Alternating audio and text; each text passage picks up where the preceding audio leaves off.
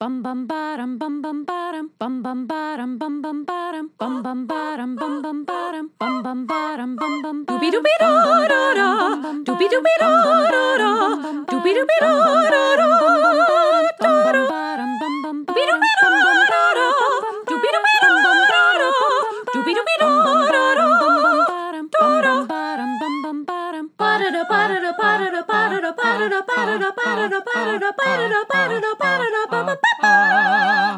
Doopy doopy you are now in session with the Comic Book Couples Counseling Podcast. I'm Lisa Gullickson. I'm Brad Gullickson. And each month we evaluate a different iconic romance within the four color realm. In this episode, we are time slipping, slipping, slipping, slipping into, the, the future. future. And also Nazi Germany Oh, no. with the Teenage Mutant Ninja Turtles, discussing the sibling dynamics in the Dreamland arc from Archie Comics. And we're applying Dr. Dawn Huebner's The Sibling Survival Guide Surefire Ways to Solve Conflicts, Reduce Rivalry, and Have More Fun with Your Brothers and Sisters to their relationship woes. ho, ho, ho, ho. It's December, friends. It's my birthday month. the 27th, Lisa's birthday. It's also officially the fifth year of Comic Book Couples Counseling. Our anniversary was on the first. That's right. So, like, we've been doing comic book couples counseling longer than high school. So, I feel like we have like graduated Hmm. from being mere students to like now, if we were saved by the bell, we would be getting ready for the college years. Oh, okay. All right. But we haven't had a graduation yet. I feel like the big celebration has to come with the fifth year anniversary. Like, I feel like next year, December 1st, we should do some kind of event. We should do like a live recording or something. I love that idea. If there were people who were actually interested in coming to the live recording besides your parents and my parents. I mean, that's a party right there. All right. I feel like we could get a few more folks plus our parents, and that's enough to justify a live recording. yeah, maybe some of our patrons. I wonder what couple that would be.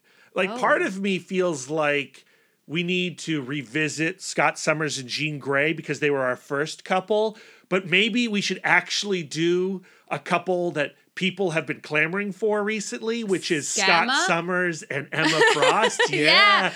There's I- some team schema out there. Yeah, I think maybe if we did some kind of like side by side comparison and have like the decisive comic book couples counseling, which partner is actually better for Scott? yeah kind yeah, of yeah, conversation. Yeah, yeah. So if you're one of like the three people willing to come out to Virginia for a live recording, Or you're already nearby. counseling, or if you're already nearby, let us know if you like that idea, and we will start planning because we should probably start planning now if we're going to do a live podcast recording. Yeah, we we need a venue that holds at least 12 people. Yeah, at least 12 people. Uh, but I love December. I love the holiday season. I love the movie marathons that we always do. You know, we have to watch Die Hard, we have to watch Gremlins. Scrooged. Scrooge, you got to do Scrooge. Mm-hmm. We actually kicked things off last night by going out to the Alamo Drafthouse in Ashburn to see Violent Night, the killer Santa movie starring David Harbour. If you are at all resistant to the Christmas spirit, let me highly recommend going out to see Violent Night as your transitional film because I myself have a hard time like as much as I love the Christmas spirit, I Yeah. love getting festive and putting on a sweater and watching a heartwarming film, like there is still part of me that um, cringes at the idea of kicking off the Christmas season and getting that shopping going and you always resist those transitional periods. Like Mm-hmm. when we leave Halloween and we go into Thanksgiving, and then we go into Thanksgiving into December, uh, you hesitate. You don't want to dive in, but eventually you go buck wild because you are very much a person who loves putting up a tree and drinking some eggnog. and singing Christmas carols. Yes. Yeah, well that's what makes Violent Night so good because cinematically it blurs the edges Hmm. between Halloween season, the awkwardness of Thanksgiving going into Christmas. Let's celebrate generosity and kindness and selflessness. Watching Violent Night reminded me of the experience of reading a Daniel Warren Johnson comic where you go into Murder Falcon or do a power bomb and you're like, this is metal as hell. Yeah, kick ass. This is so gnarly and violent. But somewhere along the line of that narrative, uh, Daniel Warren Johnson pulls you by the heartstrings and has you crying by the end. Yes. Violent Night does that. I like when at when you get to the obligatory scene in a Christmas movie where the parents discover that like believing in Santa is actually the more wholesome thing to do. I like I always get super choked up and Violent Night spoilers delivers Yeah, yeah. on the Christmas spirit on the um like reuniting of a family and putting differences aside so that you can express some gratitude for you know everybody's mutual existence It does what Die Hard does, what Gremlins does. You know, Christmas is not just the backdrop to those stories. Family is essential to both of those films.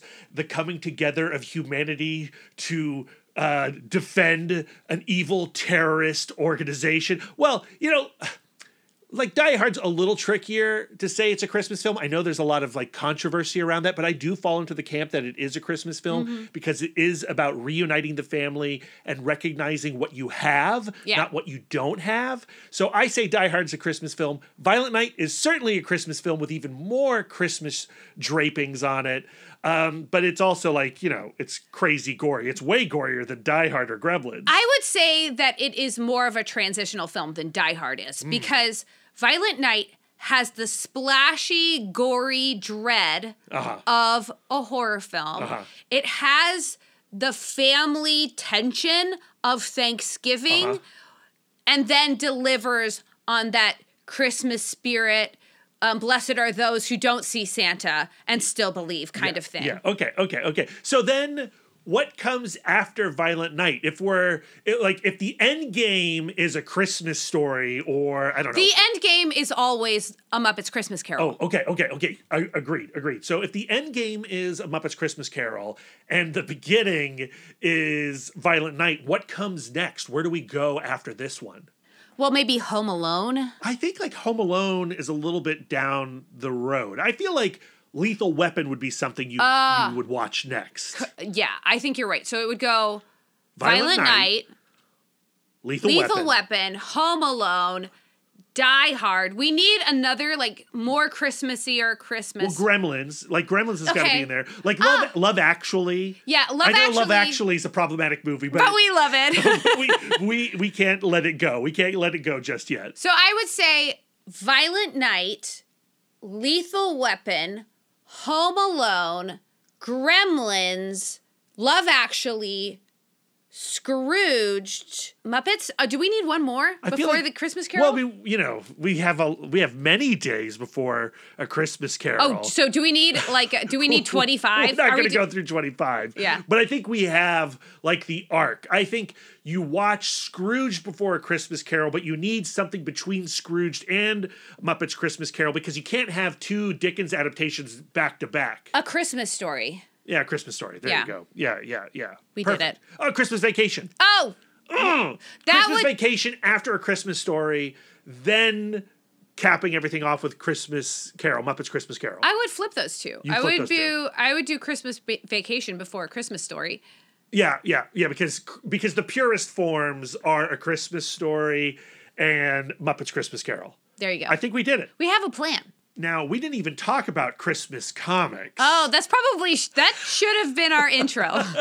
But like I think a great Christmas comic to read this time of year is the Mirage Studios Kevin Eastman and Peter Laird Michelangelo micro series issue Ooh. that came after I think it came after it definitely came after the Raphael one. Yeah, it goes Raphael micro series, Leonardo micro series, and then Michelangelo, and then the Donatello one is where Donatello meets up with Jack Kirby, which also has like a little bit of a Christmas vibe to it. But that Michelangelo issue, if you're looking for a Christmas comic, read that comic. I feel like any Ninja Turtles comic or film could be gingerbread housed under the category of Christmas film Totally. because they all have the themes of fraternity, family, and I think that they have a healthy respect for good cheer as well. which is probably why every cartoon series, every season has a Christmas episode. And in 1994, there was that direct to video Christmas special, We Wish You a Turtle Christmas. That is on YouTube. I'll try to include a link in the show notes. That's worth watching, even though it's kind of nightmarish and awful, but in a beautiful, giving way. We could definitely fold it into our Christmas transitional films, probably somewhere after Gremlins. yeah, after Gremlins, but before a Christmas story, mm, right? yes. You know, it would actually weigh in quite well regarding our spectrum of transitional Christmas films would be Michelangelo. oh, yeah. He's the party dude. He's the pop culture guy. He would have an opinion on this. Absolutely. And he is in our waiting room right now. Yes, because we're actually here to discuss the relationship dynamics of the four Turtle Brothers as experienced in the Archie comics. If you have somehow stumbled into this episode as your first comic book couples counseling episode, please stop. Go to the show notes. Our Teenage Mutant Ninja Turtles conversation actually began with the 1990 movie featuring special guest star Brian Young of the B&B show fame That's right. right? Uh, and then our second episode on the Teenage Mutant Ninja Turtles was our conversation centered around the Mirage Studios comics, the first seven issues. And this is our third episode on the Turtles. And it is the episode that I have been looking forward to the most because the Archie Comics era may be the weirdest era of Turtle comics. The weirdness starting for me with what is this comic even called? Because the cover says not Teenage Mutant Ninja Right. Turtles, but Cyber Samurai Mutant Ninja Turtles Adventures. Yeah. Uh, I mean, it's it is Teenage Mutant Ninja Turtles Adventures, which But is then it also says part one of five. Yeah. But this is also issue number 62 of Archie Yeah. Adventure series. Yeah, yeah, yeah. So the whole series is called Teenage Mutant Ninja Turtles Adventures, and this is issue 62. Mm-hmm. But because it's jumping ahead in time, and actually the brothers we're going to be talking about are not the Teenage Mutant Ninja Turtle brothers, these are the 20 something Ninja Turtle brothers. I would say that they're like late 20s because they all have now established careers. They have taken separate residences. Yes. They have a not like a secret layer, but like an office building called Turtle Co. yeah, yeah, yeah. They got a lot going on.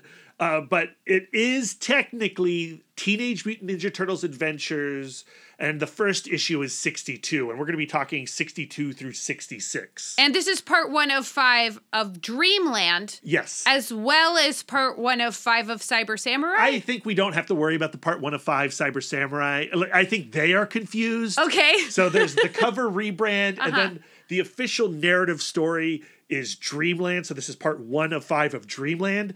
And we're not even talking about the weird backup story involving April O'Neil rescuing an honest to goodness angel, Using her ninja skills. which is set in the year 1999. We should use th- this sub series as our New Year's special because it is Y2K related. It is Y2K related, but there's not really a lot there to base a whole episode on, Lisa. Certainly not a session, but it is worth reading, if for no other reason, the Gray Morrow art, which is incredible. but what is the deal with these Archie comics and why why are they so wild? well, the Teenage Mutant Ninja Turtles Adventures books, they ran from 1988 to 1995. The earliest issues were direct adaptations of specific Ninja Turtle cartoon episodes. I think the first 5 issues were that, but eventually they branched out into their own weird weird stories. After that fifth issue, the series was handed over to Ryan Brown and Stephen Murphy, although Murphy would work under the pen name Dean Clarion for all of his Ninja Turtle Adventures comics. Weird. Well, like was he like ashamed? Uh, I- you know, I don't know. I couldn't find any information why he was using a pen name, but I too am fascinated by that. Yeah. In my head canon, it's a Stephen King, Richard Bachman thing. Like when he wants to write a certain story, he uses the Dean Clarion brand. Mm-hmm. He gets into the mindset of Dean to tell Ninja Turtle adventure stories. I do see that you would have to be in a certain state of mind to produce such a tale. Brown and Murphy were Mirage Studios creators working under Kevin Eastman and Peter Laird. Brown is even responsible for designing many of the early Ninja Turtles toys for Playmates, and he was deeply concerned with environmental issues and found ways to incorporate those anxieties into those toys and into this book. Yeah, like the cover even has like the Statue of Liberty like immersed in the water. Clearly, the, There's been ha- an apocalypse in the future, right? Yeah, yeah. It- the day after tomorrow has happened. They are living in it. So while Archie was on the cover, the books really do feel like Mirage Studios stories skewed slightly to a younger audience more familiar with the cartoons. Mm. They could do things in these books that the cartoon series would never allow. For example, the Shredder slowly revealed an honorable side. He was no longer the two dimensional villain, and this aspect would continue in other iterations of Ninja Turtle comics. Also, we've already said this, but April O'Neil, she got busy. She picked up the katana and started training in the ways of ninjutsu. When you pick up these later issues of Teenage Mutant Ninja Turtles Adventures, like we're doing for this week's episode, you'll notice that the stories are nearly as gnarly as the original Mirage Studios comics. This became a concern for Archie. The moment the series dipped just a little bit in sales, it got the axe. I never read these comics growing up. I thought they were just too kiddie and full of nonsense. But, and that's actually still true. Yeah. Like, it's true. They are kiddie and full of nonsense. But I've been devouring these books over the last couple of months, and I am in frickin' love with them.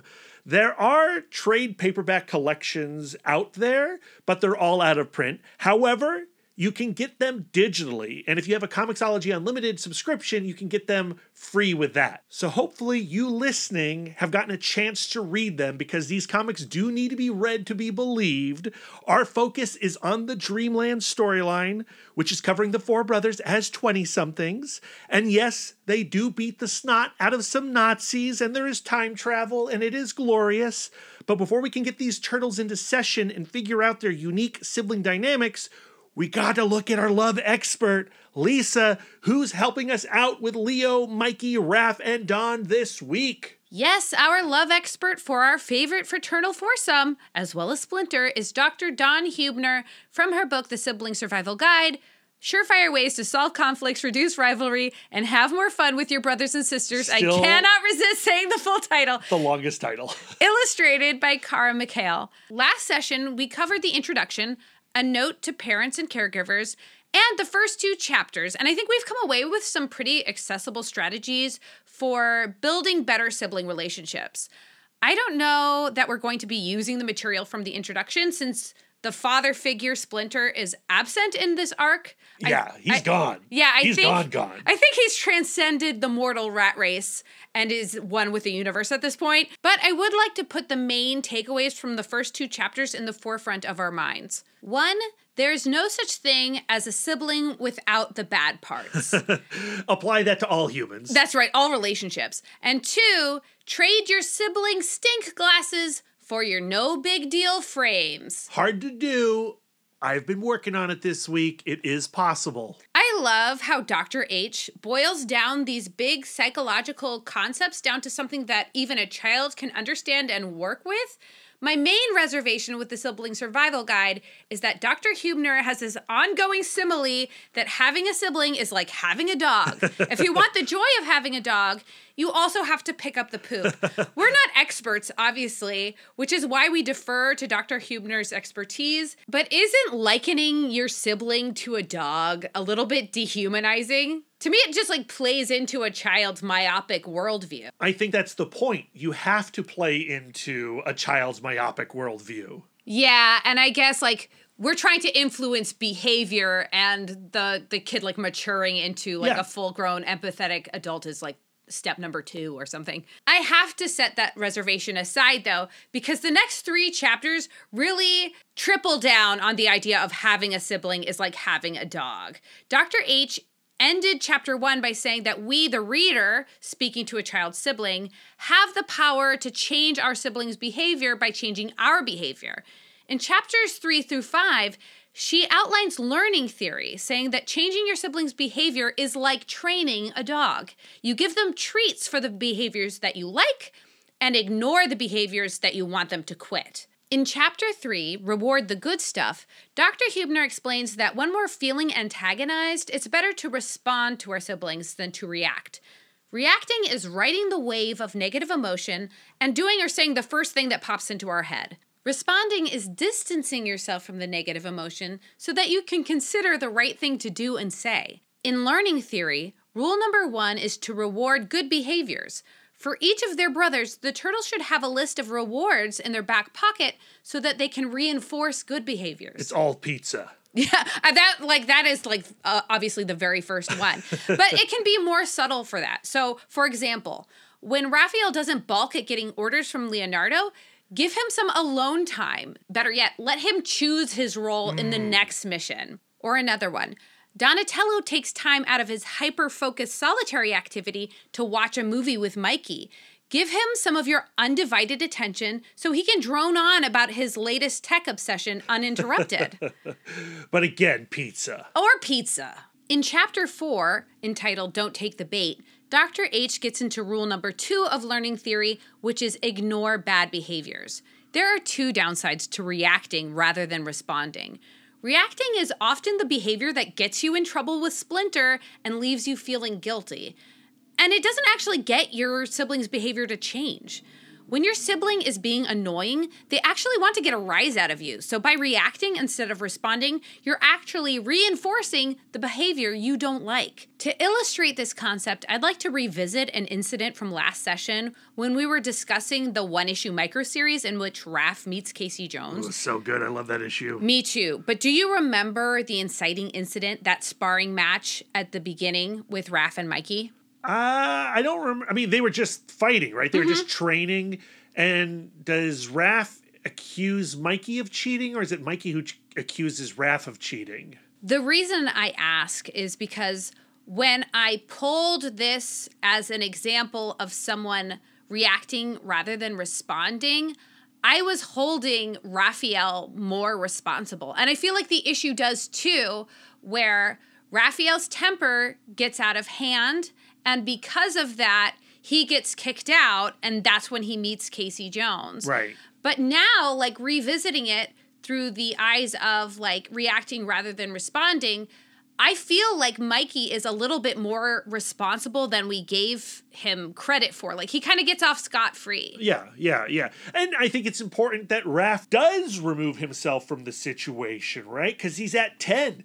You know, you got to get out of the room when you're at 10. You got to go and brood on your own. Of course, maybe I'm also projecting how I handle all tense situations. I would argue that kicking Raph out of the lair so he can have a have alone time is actually rewarding his bad behavior. They do kick him out, right? He doesn't actually remove himself, they throw him out. Yeah, Leonardo throws him out, but I, I kind of think that that's what he wants. He wants to see himself as separate. Yeah, but that is yeah, even that's what Brad wants also.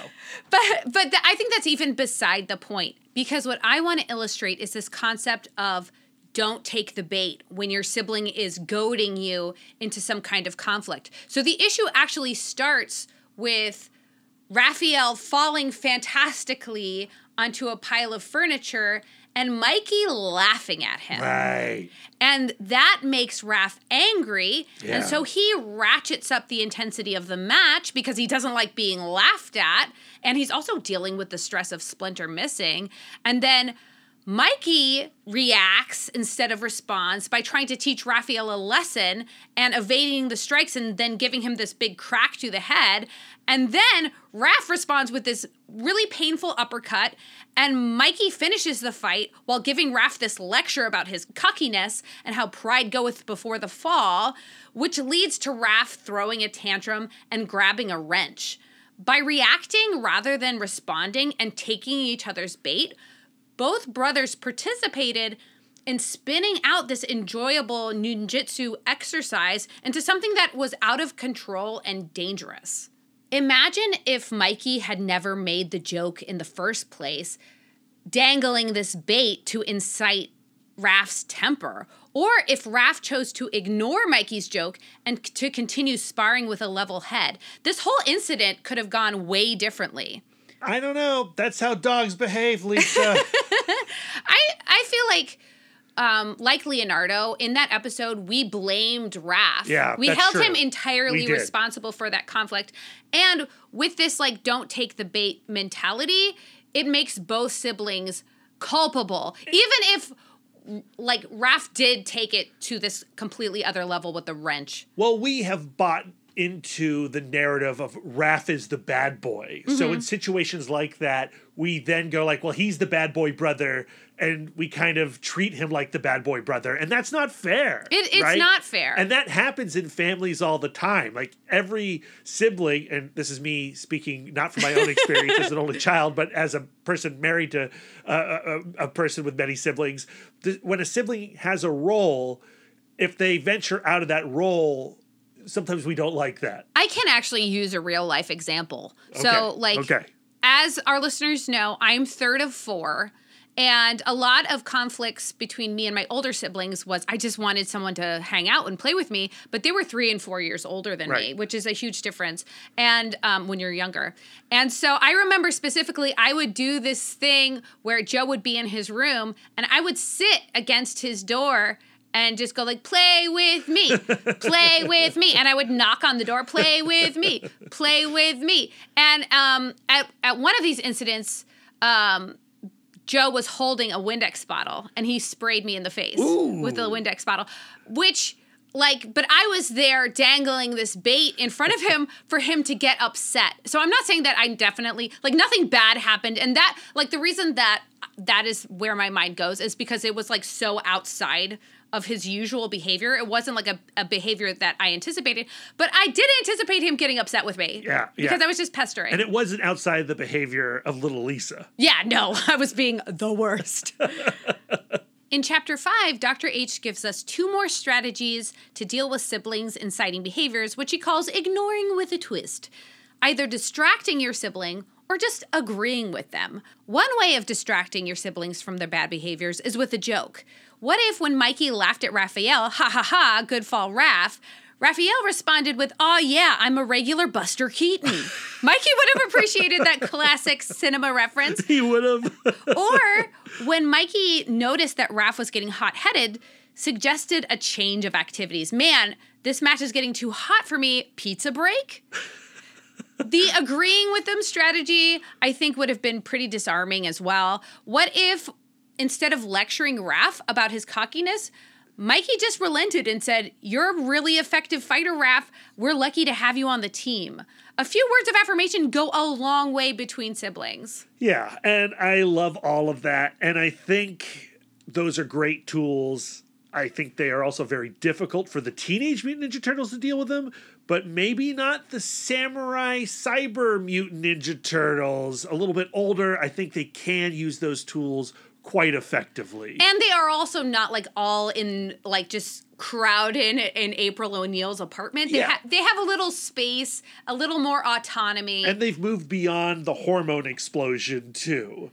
Uh, but before we can get into those relationship dynamics of the Cyber Samurai Ninja Turtles, we got to get into some words of affirmation. na na na na na na na na na na na na na affirmations. So, for first time listeners, Lisa, should we explain what the words of affirmation are? The words of affirmation are our way of giving back to our new and upgrading Patreon subscribers. We curate and use words of affirmation ourselves, and we're more than happy to pass them on to you. These were collected straight from Splinter's mouth from the 1987 Teenage Mutant Ninja Turtles cartoon series. I'm very excited to unleash these pearls of wisdom to our listeners today. Yeah. I thought that these were delightful. Way to go collecting them. Thank you. So while these words of affirmation are dedicated to these three specific patrons, everyone can partake in them. Yeah. Write them down, put them up on your bathroom mirror, use them, think about them, meditate on them. And with that, let's get into a more quiet, calm mindset.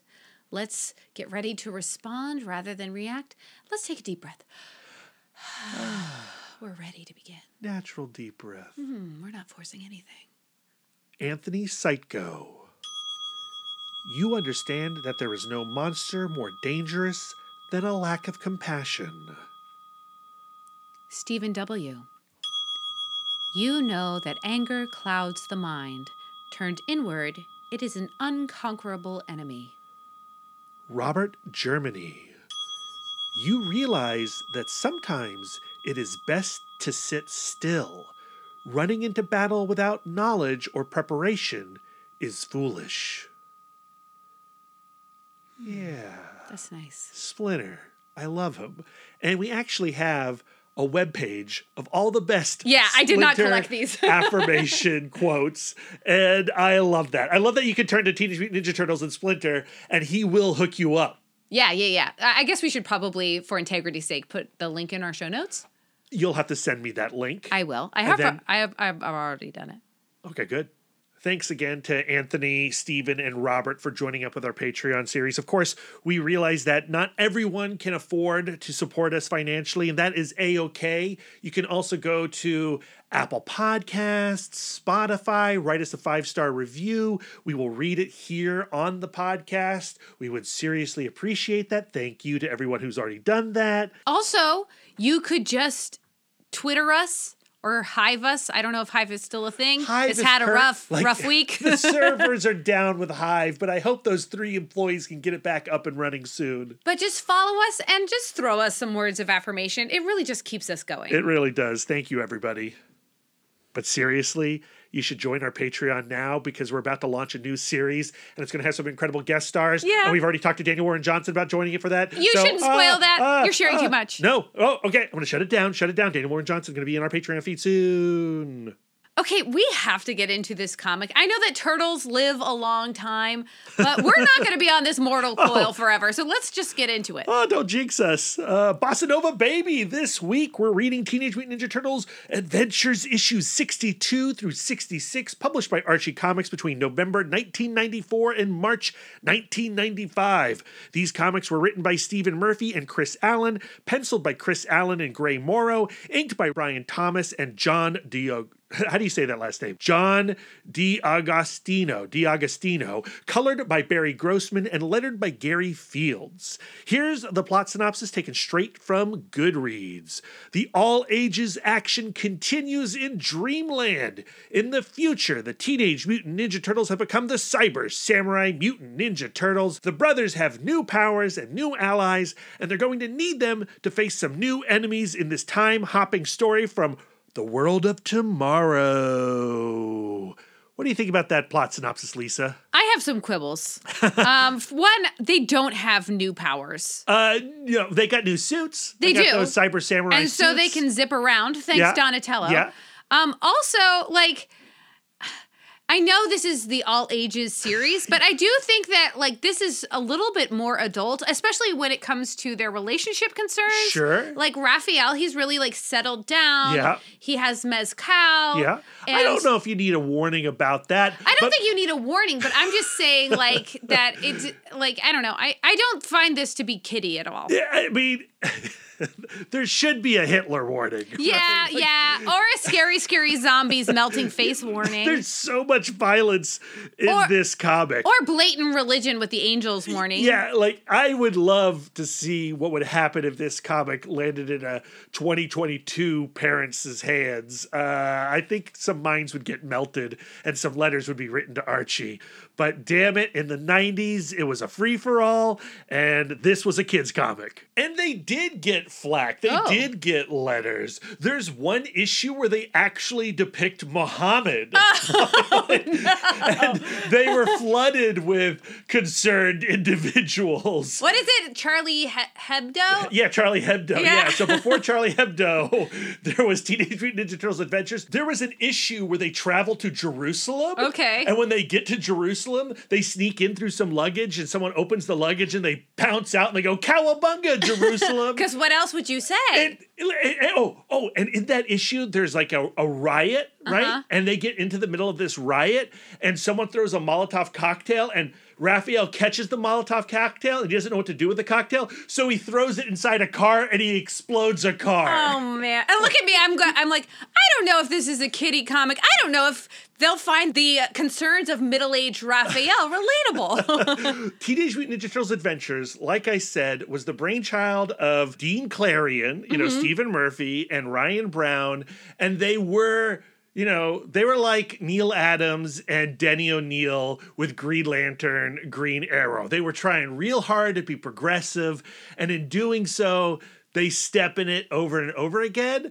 But also, I appreciate the attempt Yeah. to tackle these issues and talk about, you know, uh, the greenhouse effect. There you as go. We see with this volume, the reason why the future is flooded is because we were terrible to our planet and the polar ice caps melted and flooded all of the cities. well, it's 2023 now, and we are like quickly approaching 2094, and we are well on our way to having our cities flooded. So prescient. Yeah, okay, 2094. Wait, what? That's where this future is? 2094? So what So I- are they in their 20s? They, they, they're not in their 20s, right? How old are these turtles? like so what i presumed is that they t- use the time because I ha- I haven't read any issues before this, Right. So I'm just writing my own canon, Okay. and I presume that did they just go through the time slip machine and then it broke down and they just got stuck? I don't think so. Oh. So my understanding is that this is the future that they have lived into. Mm-hmm. They haven't jumped ahead in time. These are our turtles. So if our turtles came out in 1984 and now it's 2094, 110 years in the future, this is 110 years in the lifespan of the turtles because when we first meet the future turtles a couple trade paperbacks ago in Teenage Mutant Ninja Turtles Adventures, no time is mentioned. It just says the future. As far as I can tell, this is the first time that they've actually given a date 2094. And while they have been going back in time using the time slip machine, they have not been going forward in time. Okay. So these are some real old ass turtles. that makes sense though, because like I know that like Galapagos tor- tortoises or whatever live a really long time. Turtles do live a long time. Rats don't. Yeah. Splinter has died of old age. We are told that. And rats live like three to six years tops. So Splinter had a good run. So if he lived, if he lived to be like 40, Mm-hmm. that's like, I'm not going to do the math. That's like five times or six times the amount of his regular lifespan. So they're going to be like regular Edward Cullens living hundreds and hundreds of years. Yeah, yeah, yeah. And they've done a lot with that time. Yeah, like married Mezcal, who now seems really inappropriately young. Granted, if they're married, she's like of age, just like live your life. Well, what you learn a couple trade paperbacks ago when the Turtles from the future go back in time to meet our turtles, they built this empire, Turtle Co., through Donatello's technology. So when the ice caps melted and the cities flooded, the rat population exploded. Not Splinter, though. He just died. the rat population explodes. Rat King, hmm, that's interesting. Rat King's still around. What the hell year is this? Maybe is it is it the Rat King from the Nutcracker No, Suite? like, is this a Christmas? No, Rat King's just Christmas a dude. well, so and, and- all right, that that's neither here nor there. So the rat population explodes, and similar to the storyline from the Mirage Comics issues, where Baxter Stockman created the Mausers to destroy the Mm-hmm. rat population, Donatello comes up with these robots to kill the rats that are rampaging through flooded New York City. But because he's Donatello, he does not make the same mistakes as Baxter Stockman, and they're totally fine and everything goes swimmingly. No, as we see in this volume, uh, those robots have turned against Oh, no. their masters. Oh, that is a disappointment. and they have to go to war with those little droids as well. oh my. But all that being said, the turtles are doing okay in this apocalypse. Actually, uh, as uh, the comic book couples counseling podcast, I'm a little concerned for content because they're getting along really well. They get along great in this issue. I there are of- moments, Uh-huh. there are moments, but for the most part, they see each other eye to eye. But they've had a hundred years to work out their differences. yeah, that's a lot of decades. Okay, well, Dr. H, pack up your stuff. Episode over. No, no, no, no. It's just starting.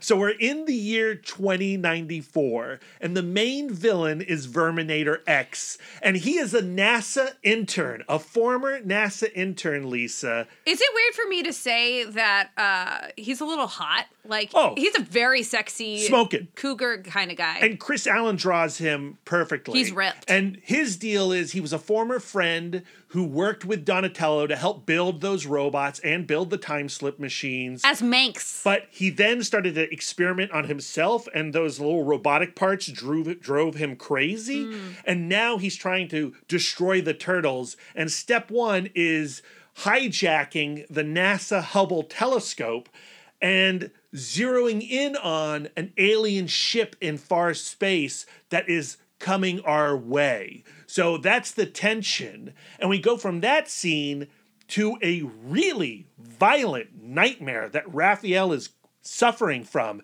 And I think that's where like Dr. Huebner could help because Raph is troubled. Yeah, the page turn yields Raphael covered in blood, scythes akimbo, standing atop the pale, bloodless corpses of his greatest enemies like a Frazetta painting. It is grotesque. And he is joyous. And then the skies open up and acid rain falls and melts his skin. And the scary thing is that he's loving it. Yeah, he's laughing maniacally like the Joker as his flesh melts off of his bones. And it's not like this is illustrated in a way that's like subtle. Like, Yeah, no. No, it is like melting flesh. It is an R rated page.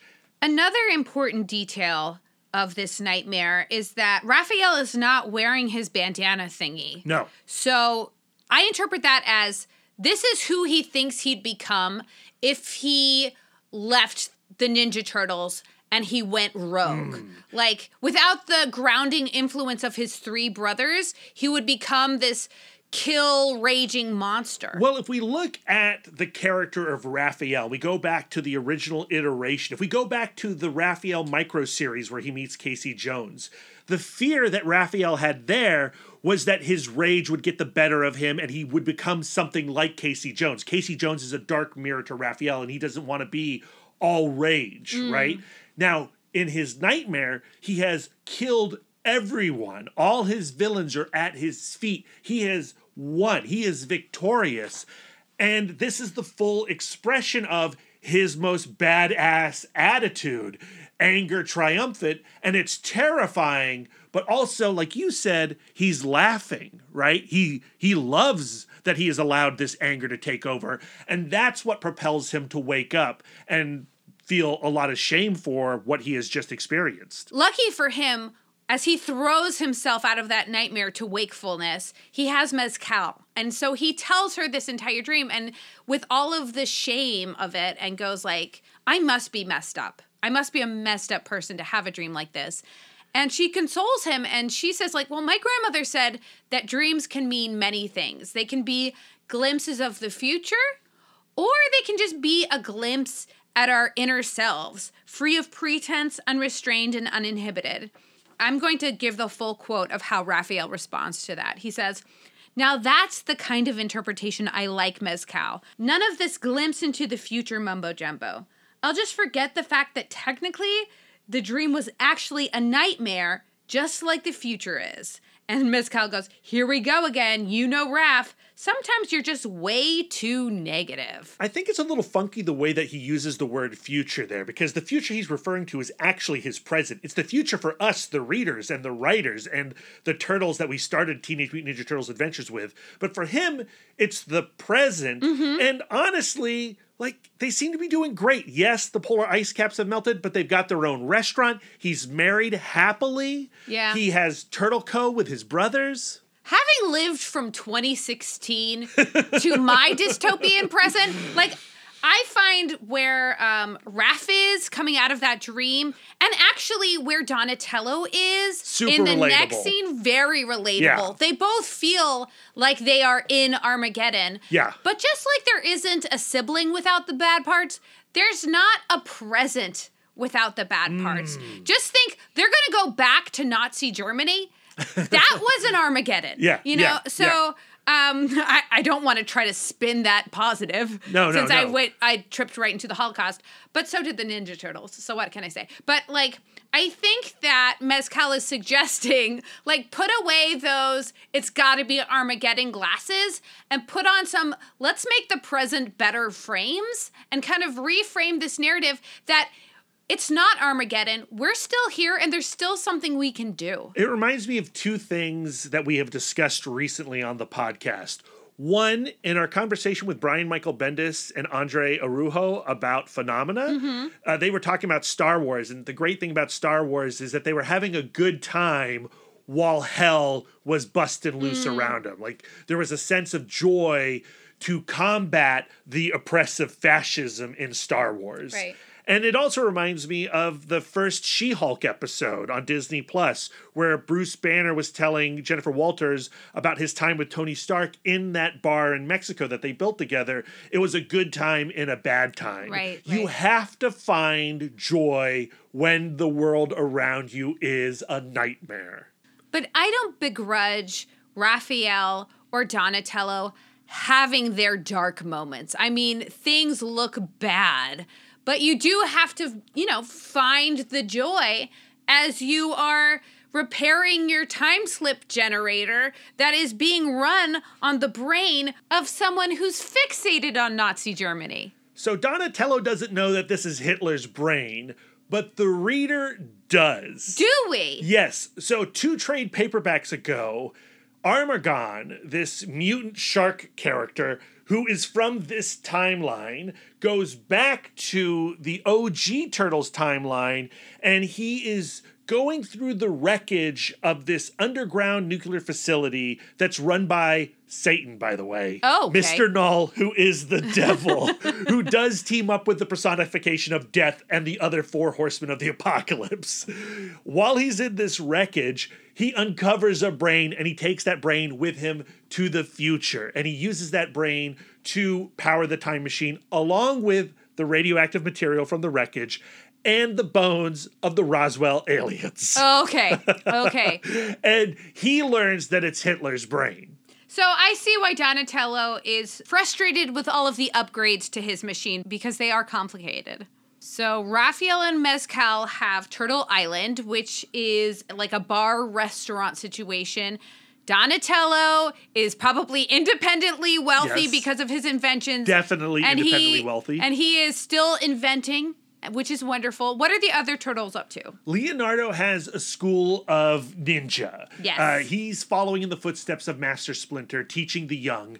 Uh, and they are Nabucco, Miles, Carmen, and Bob. I love Bob. Bob's a mandrill. He's adorable. The others are just people. They're out on night patrol and they encounter a commando squad who are robbing a delivery boat. And in the fight, they capture those goons and rather than go to jail or wherever, they commit suicide. They have a capsule in the back of their teeth. They pop it and their face explodes. Yeah. Yes, it explodes. Yeah, it vaporizes. Kids comic, all ages. Barrel of laughs. Michelangelo is running an orphanage, Gabrielle's orphanage. He's also apparently quite the illustrator. And what's weird is we meet him as he is doing a drawing of what looks like the angel from the April O'Neil backup stories. But again, that's from 1999. Do you think that he has some kind of like time slip psychic rapport? I- that's what I'm going with. I think yes, that that he's he's he can sense what April is going through in the past. Do you think he's still carrying a torch for April?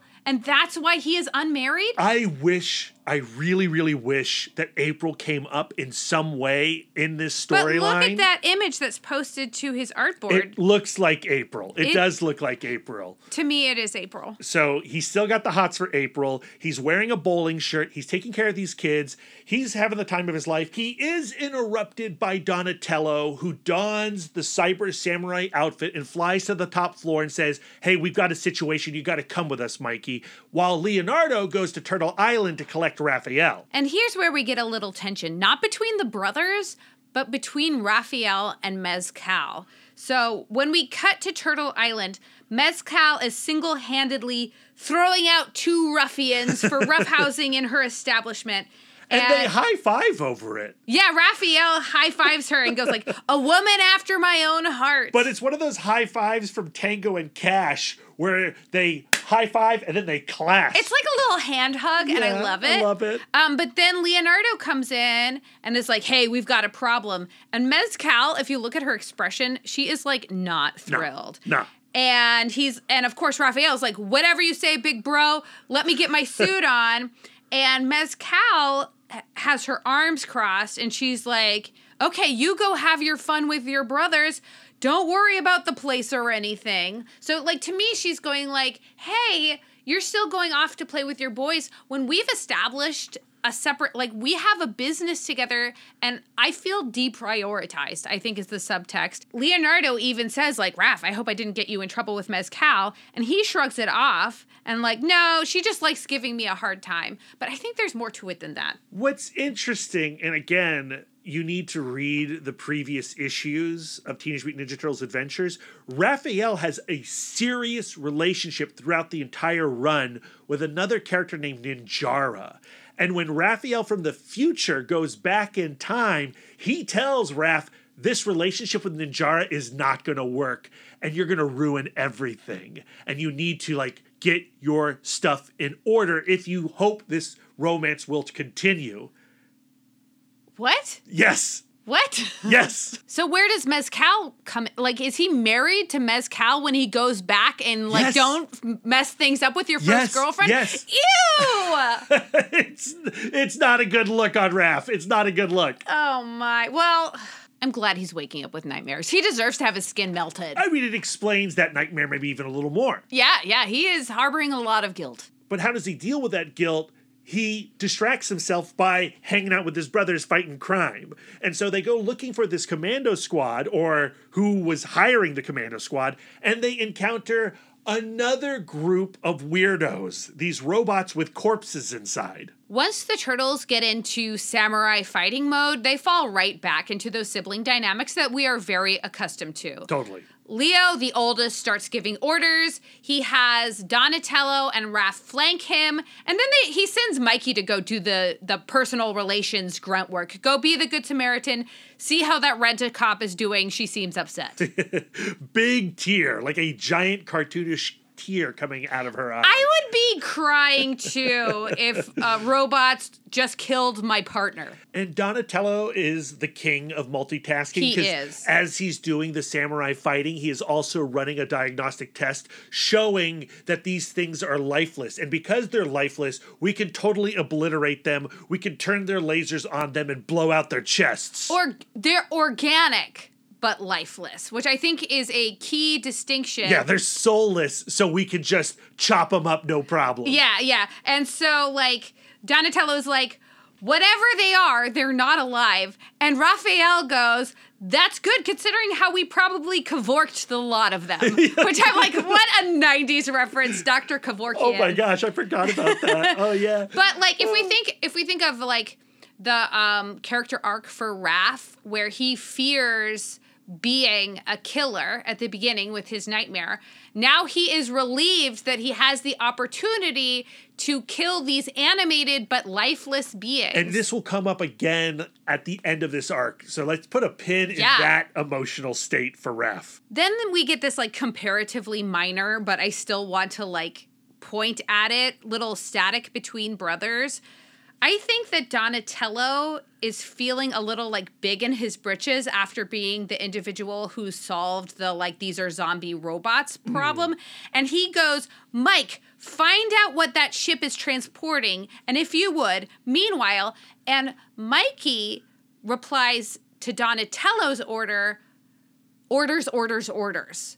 So Mikey likes getting orders from Leonardo, But not Donatello. but he doesn't want to get orders from anyone else. Mm, that's I interesting. because I do think that he is hyper aware of his status of being the lowest turtle. So I think that anyone other than Leonardo giving him direct orders kind of gets under his shell a little bit. But I think Dr. H, Dr. Huebner, would appreciate how Donatello doesn't take Mikey's bait. There was an mm. opportunity there to continue a fight, and Donatello either doesn't notice or he chooses not to notice. I think he is following rule number two ignore bad behaviors. Yeah, yeah, yeah, yeah.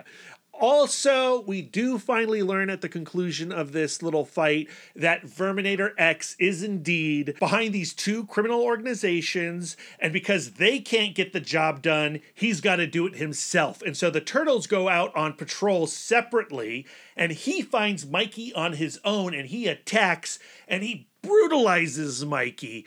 Raph finds Mikey's body hanging by a flagpole and brings him back to his brothers, and it looks like Mikey is dead. Meanwhile, Adolf Hitler's brain has turned on the time machine and he's gone back to his Third Reich. And oh, oh, the alien from space from the beginning of the arc. His name is Craniac, and he has found Verminator X, and they have partnered into some kind of scheme.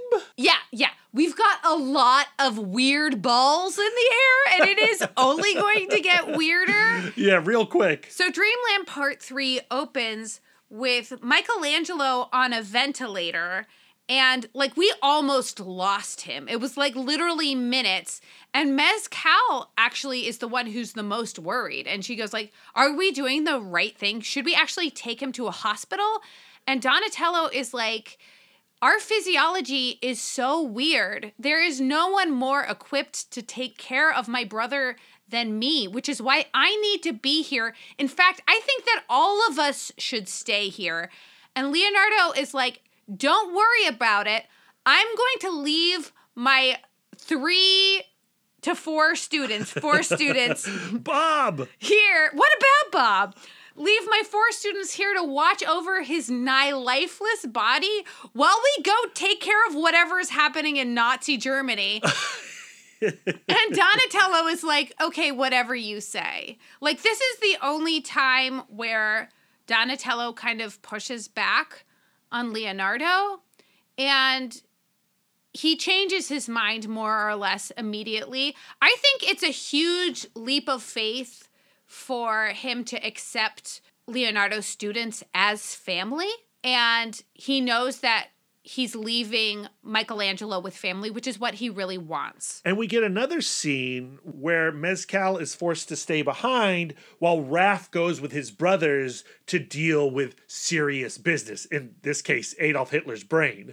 And Raphael gives her a really cute ruffle of the dreads, and he's like, Bye, I guess we're out of here. And she gives him this really sweet peck on the cheek, and she says, Just watch yourself, Romeo. I'm not ready to be a widow just yet.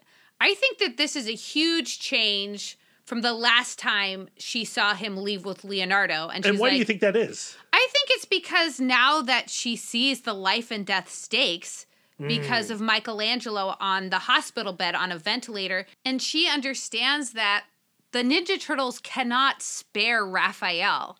If any one of them is not there, somebody gets hurt. And when they go back in time, they're going to be missing Mike. They're going to be down a brother. And what they're doing is really important. I would have loved to see between the panels when they really actually filled her in on what they're up to with the whole like weird brain going back in time thing. That's actually one of the delights and frustrations of Teenage Mutant Ninja Turtles Adventures is that a lot does happen between the panels. Fights get resolved between the panels. People get injured between the panels. Whole worlds are discussed between the panels. especially with these last two issues of this storyline like there are so many moving parts between the verminator x craniac Yeah. team up and the we have to kill hitler's brain issue like so some of these just things just fall through the cracks So before we go back to Hitler's Germany, that's where we learn the whole plot of Craniac and Verminator X. Craniac fills Verminator X in on his scheme, and what his scheme is is he's traveled to Earth to harvest human brains. But not all human brains, just the brains with the most interesting memories.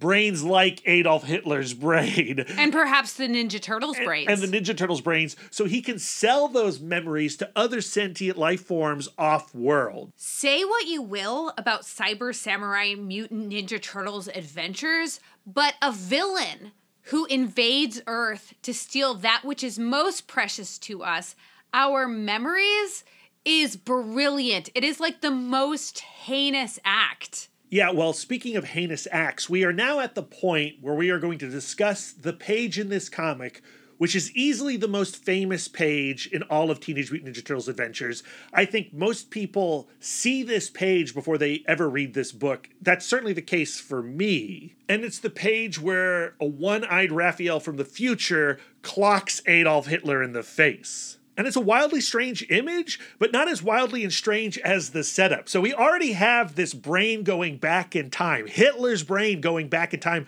I don't even know why he's going back in time. Why I- is he going back in time, Lisa? I think he's like homesick. He's been thinking about, you know, his golden years, and all brains kind of want to be with their bods, I think. And I think he's just nostalgic. Yes, nostalgic. Like we have to fill in the gaps, right? Because the motivation is not actually explained.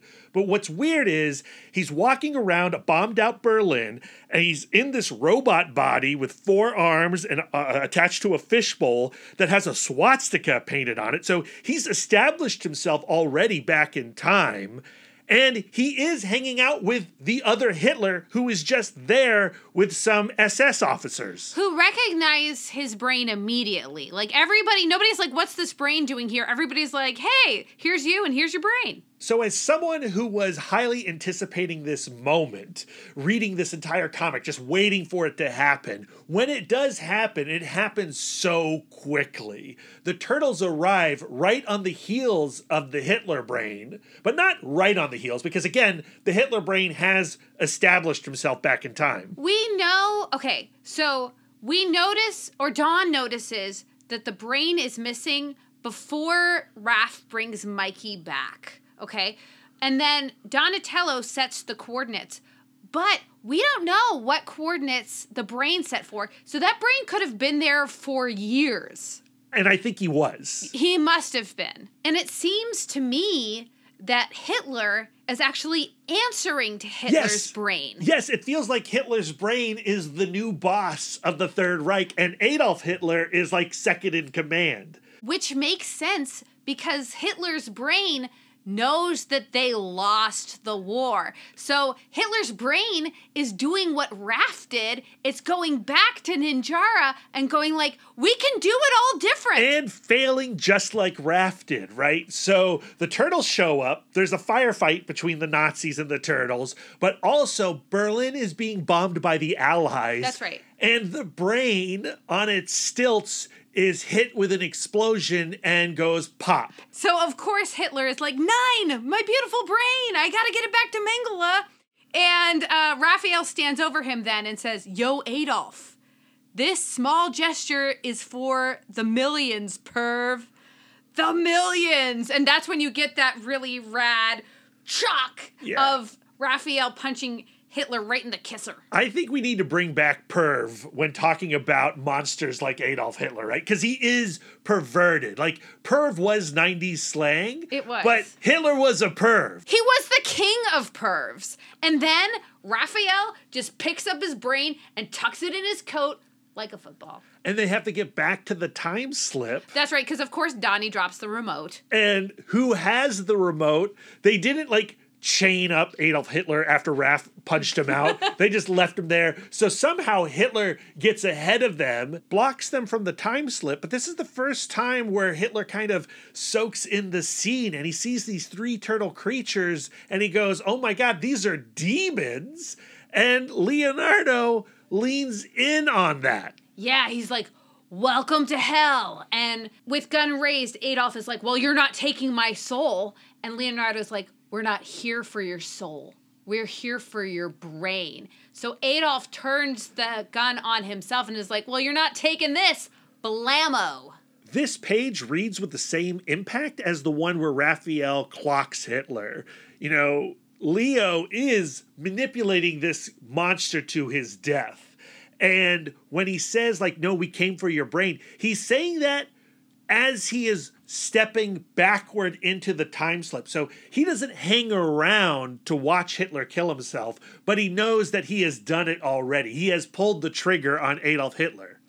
What I think is slightly different between Raph's moment and Leo in this moment is that Raph gave himself like an emotional release. He was angry as he should be. And Leo doesn't. And yeah, like for what Raph is doing is kind of personal, where what Leo is doing is actually a solution. And yet, this is not the climax of this arc. They have, still have like so much stuff to do. This is like the sweeps weeks mid-season climax. We still got to get back to Verminator X and Craniac, the real villains of Dreamland. Who have managed to entirely bind up Leonardo's students. Yes, they were not good to their word in protecting Michelangelo, but it turns out Michelangelo didn't really need that protection anyway. As the Ninja Turtles land, Verminator X and Craniac are like backing into Craniac's ship and like waving like bye guys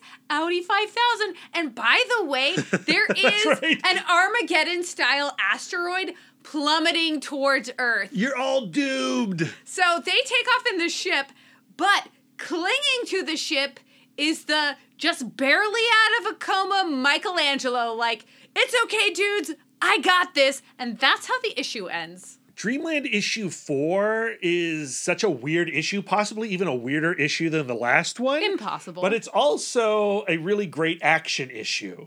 And I think that we do see some character development specifically in the dynamics in which they operate under pressure. I think that Mikey comes out of this coma revitalized, and he's the one who's like, hey guys, let's rock and roll. We gotta get him.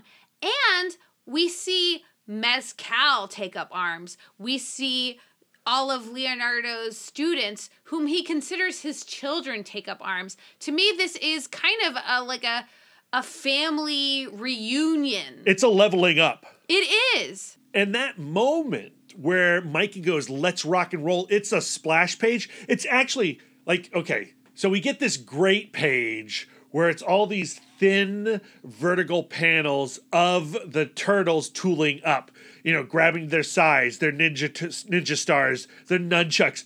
The students also pack in heat. They got guns, laser guns. And then you turn the page from those vertical panels to this massive splash page. And that's when Mikey's like, let's rock and roll. And that page where we see the full might of the Cyber Samurai Ninja Turtles, that's a comic. That's a spin off. We want more of this. And yet, we're at the end of Teenage Mutant Ninja Turtles Adventures. This is the last story of these turtles. That makes me so angry. right? Right? Aren't you in like aren't you in love with them already? Absolutely, especially considering that the brothers are tighter than ever and they are ready to fold all of these other new members to the team. The only other person speaking in that f- splash page is Mezcal, and she's like, Yeah, let's do this. And you think at the beginning of this volume, she was like, I'm really happy being a restaurateur. Yeah, I feel like the other members outside of the four brothers complete the four brothers. Absolutely. And we've seen behavior that would have triggered the turtles in the past. They're not taking the bait like they once did. Leonardo is still the leader, but he gives the brothers more autonomy than he's ever given. All he says is two paths, as above, so below, the clasp of the Tao. Oh, yeah. Leonardo and Donatello are wearing their samurai suits because they're going to fly, and Mikey and Raphael are taking the rest of the team underwater because Craniac and Verminator X went into a spaceship just to immediately dive down to an underwater layer. Right. Well, that's where their lab is, right? That's where they're stockpiling all those brains and their memories, their delicious, delicious memories. And all of their zombie army, which is what Raphael and Mikey end up facing. and it is like a Dawn of the Dead, George Romero zombie army. And just when you think this comic can't get any more violent, they are hacking and slashing their way through these bodies, these undead, goopy, droopy bodies. They are cutting off heads. But it's not really violence if they're already dead, right? That's definitely Raphael's attitude. Well, like that's what this comic does over and over again. It has to establish that the villain, the opponent that they are facing, they're not really alive. Just like those corpses inside those robots, they don't feel pain. They don't have souls. They're just the undead. So let's chop these dudes' heads off. But this gives Leonardo's students an opportunity to see Raphael and Mikey in a whole new light. Because initially, when they're going in to this layer, Nabucco and Miles are like, that's not the way Leonardo would do things. And it really actually gets Raphael and Mikey's hackles up. It makes them feel vulnerable and sensitive. And through their defeat of the zombie army, the students gain a new respect for the strength of these younger brothers. I do think, though, like that vulnerability, if this was the younger versions from 110 years ago, they would be more than defensive. They would allow the frustration to get in the way of their mission. You would have had a fight scene there between the brothers. Dude. Or at least between the brothers and the students. In our excitement to get to the zombies, I feel like we skipped over a major moment for Mikey. So, right after Leonardo gives the command to split the team, Mikey and Raphael together, Mikey is the one who says, I'll lead, and Raphael lets it happen. Yeah. That's enormous. Could that count as ignoring with a twist from Raphael's point of view, from Dr. Huebner? Absolutely. It's a huge distraction to just go along with it. But I think that this is even one step further than ignoring with a twist because he's agreeing and then behaving accordingly. Little brother, you want to be the leader? I'm ready to see how this goes. It is a balls to the wall, stakes high, yes, and I believe in you, baby brother. the Michelangelo that we see here in this issue, who has leveled up, and the guy who says, let's rock and roll, the guy who takes care of Gabrielle's orphanage, right? The one who has a little more responsibility than we've ever seen him before. When you think about this Michelangelo, and you look at where Michelangelo en- eventually ends up in the IDW universe, even though it's probably different timelines, it's kind of like you can see and I don't want to spoil this one comic, but you can see how the Michelangelo of the IDW universe becomes that Michelangelo looking at this Michelangelo in Team TMNT Adventures. Do you do you know what I'm saying here? I know 100% what you're saying. And like, as a person who is a member of a four, I have two brothers and one sister. To play the role that you play all of the time is a passive thing to do, no matter what your role is. and it's always great to see that person level up, step out of their role, and achieve a new role. It is terrifying saying, hey, I can do different, I can do more. And the idea of another sibling giving you the grace and the space to do that is tremendous. and that sibling being Raphael. Yes, Oh. the most oh. dis- like the most rebellious, the most emotionally shut down of the brothers. The most solo of the brothers. But we can't ignore what's happening with Donatello and Leonardo. uh, they are underwater and they are being attacked by all those brains. Why are the brains who have been kidnapped out of their bodies? Why are the brains now attacking Leonardo and Donatello? I think that brains want to be in a body. I don't think they're comfortable be, be, being like on the loose. I think they're like, I want to be all up in those guts.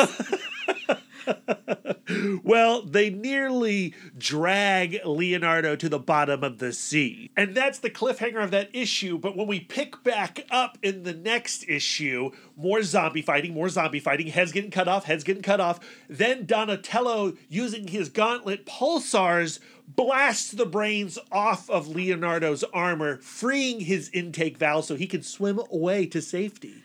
Only after giving a really long and technical description of exactly what he's doing just hold still while I power up my gauntlet pulsars enough concussive force to tear through blah blah blah blah blah. And Leonardo, as he the breath of life goes back into him. But look he- at that panel as the gauntlet pulsars shoot into his chest. Like he's like, yes. He looks like that gif of the woman with all the hot dogs splashing on Oh, her yeah. face. he's loving taking in that blast. He's saying, I never thought I'd be so happy to hear such geek talk, Donnie. Like those words of affirmation, just going like Donnie has taken the lead role in a lot of different places within this arc. And we know how Mikey took it. Mikey was like, ugh, it feels weird getting orders from Donatello. But here, Leonardo is submitting to him being the leader. Of course, it took yes. it it Submitting took, to that blast, Lisa. it took all of his holes being plugged with brain stems and um, his life force kind of being drained out of him for him to finally um, be saved. Man, this comic is making me loopy. Well, it's not done because Raphael steps out of his role as the emotions forward, punch Adolf Hitler first, ask questions later guy. And he Which we should all be. Yeah, we should always all be. Adolf Hitler first, ask questions later. always punch the Nazi. he's now going like I've done I've done enough punching for a lifetime. These zombies are not quitting.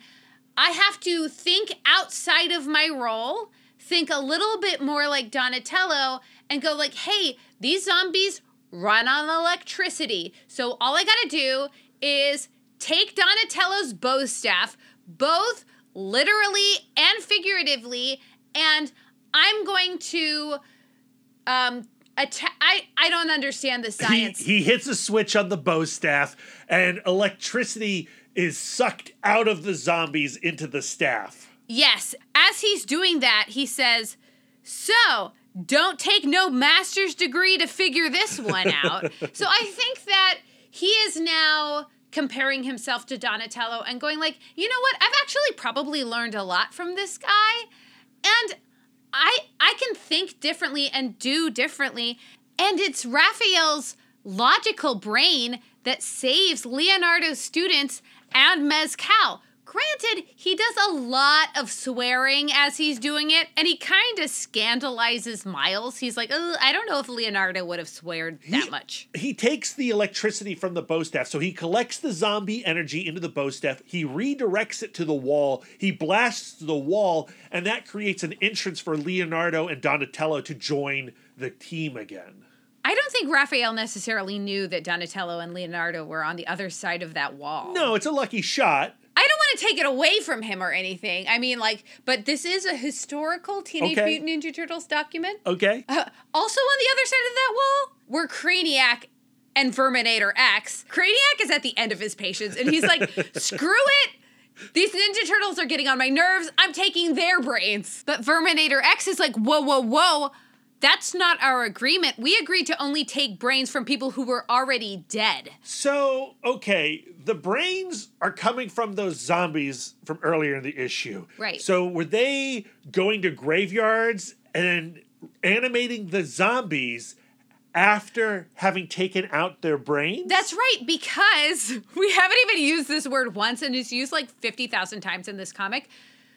Verminator X specialty is Oh. thanotics, Thanotics, yes. which is the marriage of dead tissue and robotics. yeah, okay, okay. So, taking the living brains of the turtles is a bridge too far for Verminator X. Because He- he's a man of principles Yeah, as he- well as sexiness. he turns on Craniac. Craniac's like, fine, forget this. There's an asteroid coming. I'm out of here. Thanks for the memories. And he jettisons off world. And then Raphael turns on Verminator X, and Raphael murders Verminator X. Technically, it was a standoff. and Verminator X had a gun on him. And Raphael is like, I have this hot coyote over here. There is an asteroid plummeting towards Earth.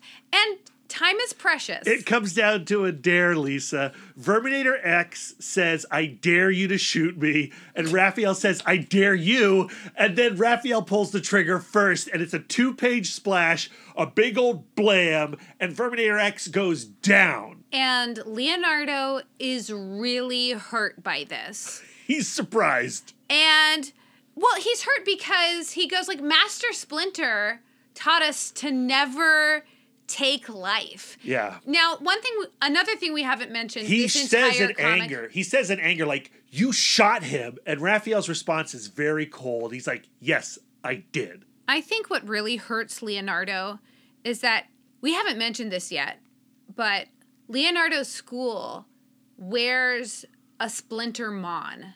Their image is a rat's face in this kind of like flower shape. And in this final battle, everyone in that splash we talked about earlier is wearing that mon.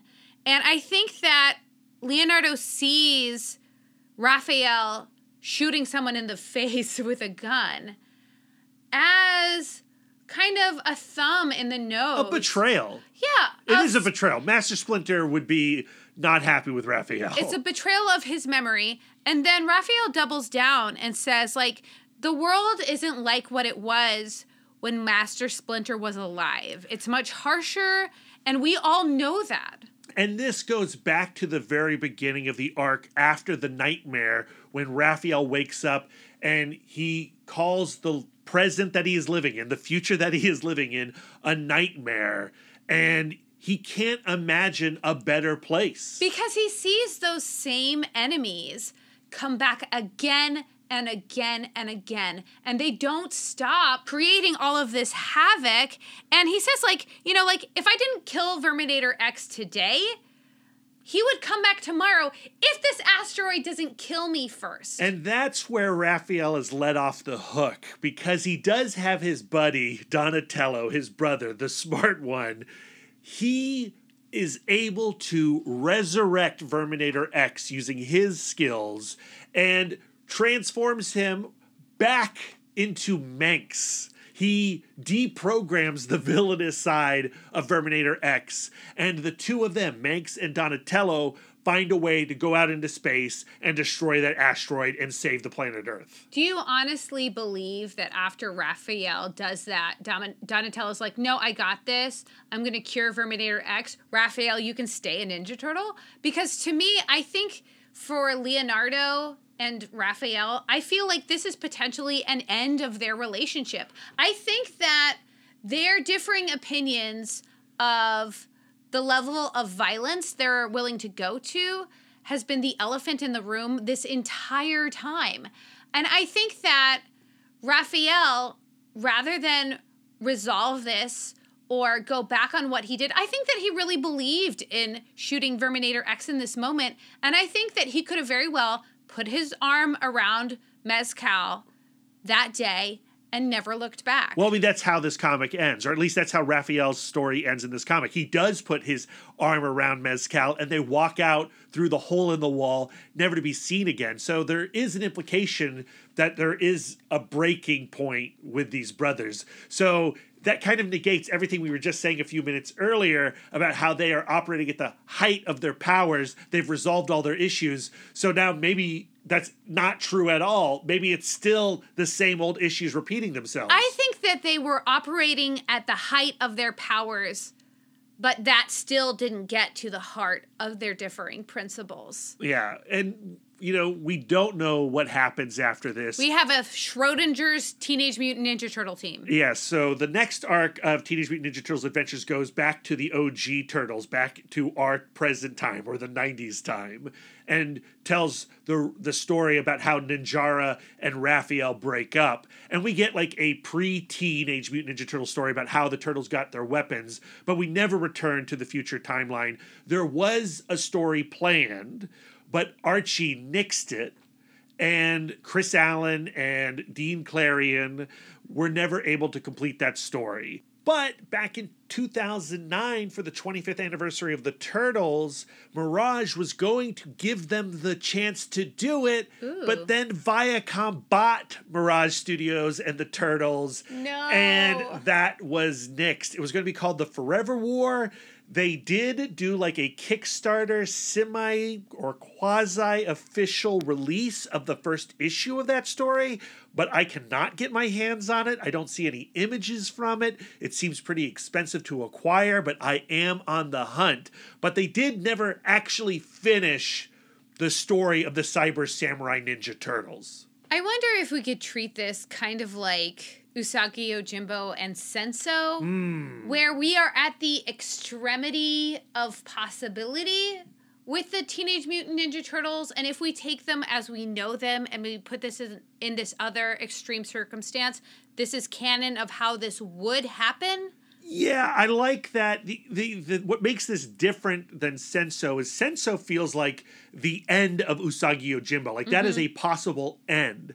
I don't like the idea of this being a possible end for the Ninja Turtles. Well, there's clearly more. yeah, There's yeah, clearly more. yeah, yeah. Now, the next Ninja Turtles comic we talk about, I think that's more like the Senso of Teenage Mutant Ninja Turtles. But Hmm.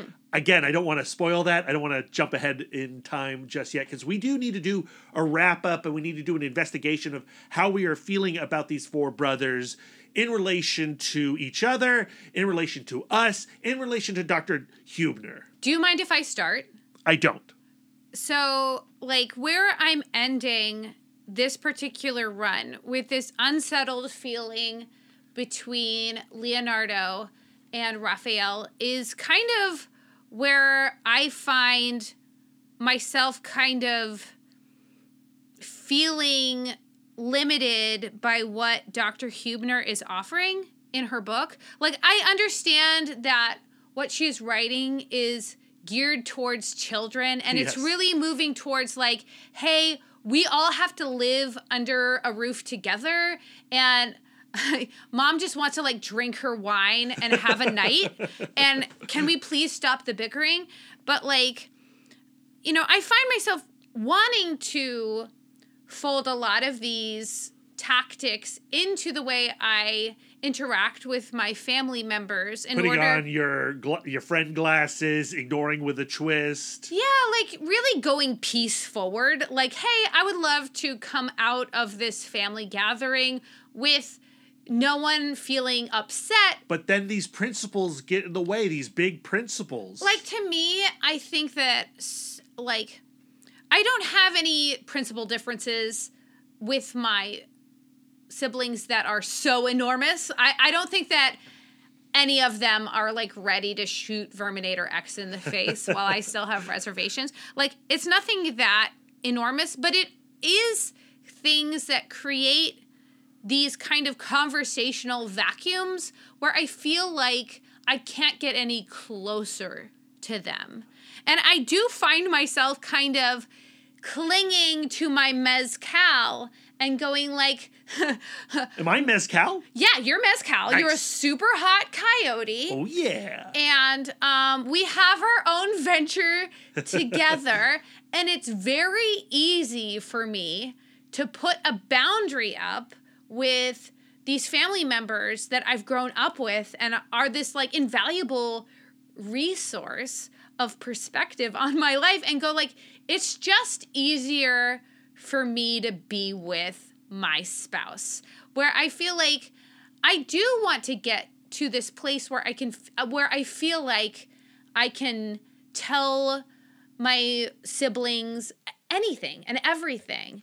And like and that's where I really feel like I need guidance with my with my siblings. Well, the limitations of Dr. Huebner's book is that it is a children's book Mm-hmm. and it is a list of devices that you can use with your brothers and sisters when they are also children. But imagine my frustration where, like, the Ninja Turtles can't even really make it work fully, where they can be totally at peace totally have their own lives, but still be able to come together on the reg Yeah. to do some vigilante samurai justice. And yet, still, they have something that can explode their well, relationship. there is certainly with Leonardo and Raphael, there is a big principal moment in this storyline that cannot be solved with a simple tool. Maybe it goes back to the Esther Perel idea of like to be in a relationship, your principles do not have to be in unison. You know what I mean? I go out on the street and live my life. I have clients and friends and people I love very dearly that have differing principles, but I don't find that as incendiary because they're not my family. Yeah, but principles are tricky, right? Mm. So there are times when you cannot uh, ignore your principle. Right, And- of course. And and it's a privilege to be able to communicate with somebody who has differing principles than That's- your own. That's it. So Yeah. like the problem is not that our the Venn diagram of our principles is not a circle. The problem is that I let it create distance and it makes me scared. Yeah. It makes me scared to share with my family because I know that they'll get upset too. It's like it's like um uh it's just a powder keg all around sometimes. I hear you, I really do. But we also have to realize that the reason we like the Teenage Mutant Ninja Turtles, or at least one of the big reasons we like the Teenage Mutant Ninja Turtles, are the conflicts, you know, are the tensions between the brothers. And we have to also see like the tensions and the conflicts in our family make us unique and make us who we are. Now, of course, again, like let's all hope we don't have a big principal moment like Leonardo and Raphael do here, but that's what fiction does, right? It goes to the extremity and says, hey, if these two brothers can have this big principal moment, like killing Verminator X and work beyond it, maybe you can work with your smaller principled issues. Hmm. And maybe not. But maybe For me, what reading the Ninja Turtles does is remind me how important and rewarding a sibling relationship can be and that it's worth the effort. Yeah. It looks fragile though. It is fragile. And and like you as the mezcal, I don't know if she has siblings. Doesn't seem like it. I I I like to think that Mezcal's an only child like myself. So she's like looking at their relationship with all of the awe and wonder as an alien from another planet, maybe an entirely other species, and going like, you know, like maybe you do just kind of want to hang out at the bar and watch me kick out ruffians. yeah. Uh yeah. So for me, uh, the jury's still out with Dr. Huebner. I always like a list of tiny little activities that you can use to help your way through a tense moment. But these do feel very simplistic, but again, they're like for children, so it makes sense. They're a great first step. And if they work eight out of 10 times, or even three out of 10 times, Success. they're worth giving a go. What I really want to know, Lisa, is are you compelled now to explore more of this era of Teenage Mutant Ninja Turtles? Will you go back and read some Archie TMNT books? Honestly, don't come at me, but I enjoyed these more than those original Mirage books. Sure. Because I feel like the characters are more defined. I feel like the Ninja Turtles have kind of found their individual voices. And as like extreme and wild these storylines are, it's nice to see them kind of be themselves. Yeah, and that wildness, that WTF nature of these comics, like this is an all ages comics and mm-hmm. they're chopping off all these heads, like that's also a delight, right? It's a delight. And the fact that no matter where you take Mikey, he's Mikey.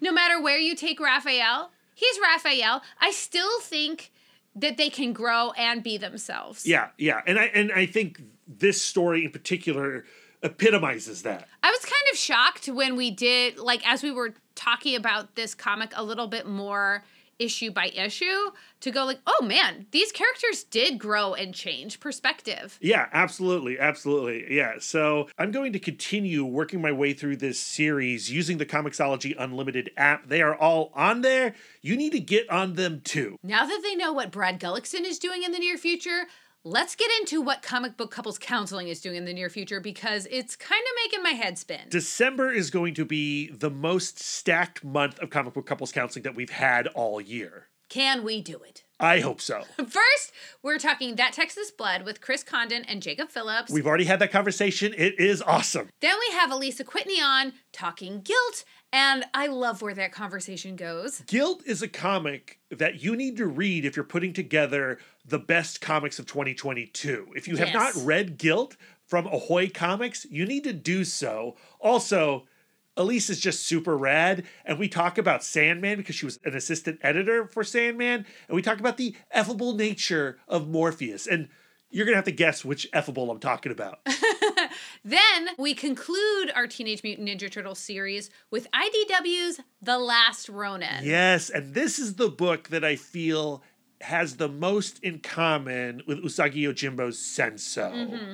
Yeah, yeah. And it's an interesting place to leave our conversation on the sibling dynamics with the Teenage Mutant Ninja Turtles, considering that three of the brothers are dead in this timeline. It's going to be a, a really challenging talk, but I'm looking forward to it. Then we have our end of the year best comics of 2022 spectacular featuring a bevy of celebrity guests. And they've already turned in their clips Not talking about their first comics, and they are great selections. Yeah, I love this episode. These episodes, it's always a two parter. Very excited to put this out there. And then, yeah, it's 2023, baby.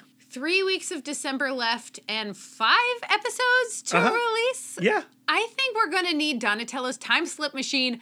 Whose brain are we gonna use? Not Hitler's. Not Hitler's. I was weirdly the first name that popped into my head was Julie Andrews. oh, okay. Where can our listeners send their words of affirmation to you? Uh, you can find me on all social medias at MouthDork. If you have words of affirmation for our logo, you can send them to Aaron Prescott at A Cool Hand Fluke. And if you have some words of affirmation for our radical banner art and show poster, send them to Karen Charm at Karen underscore X Men fan.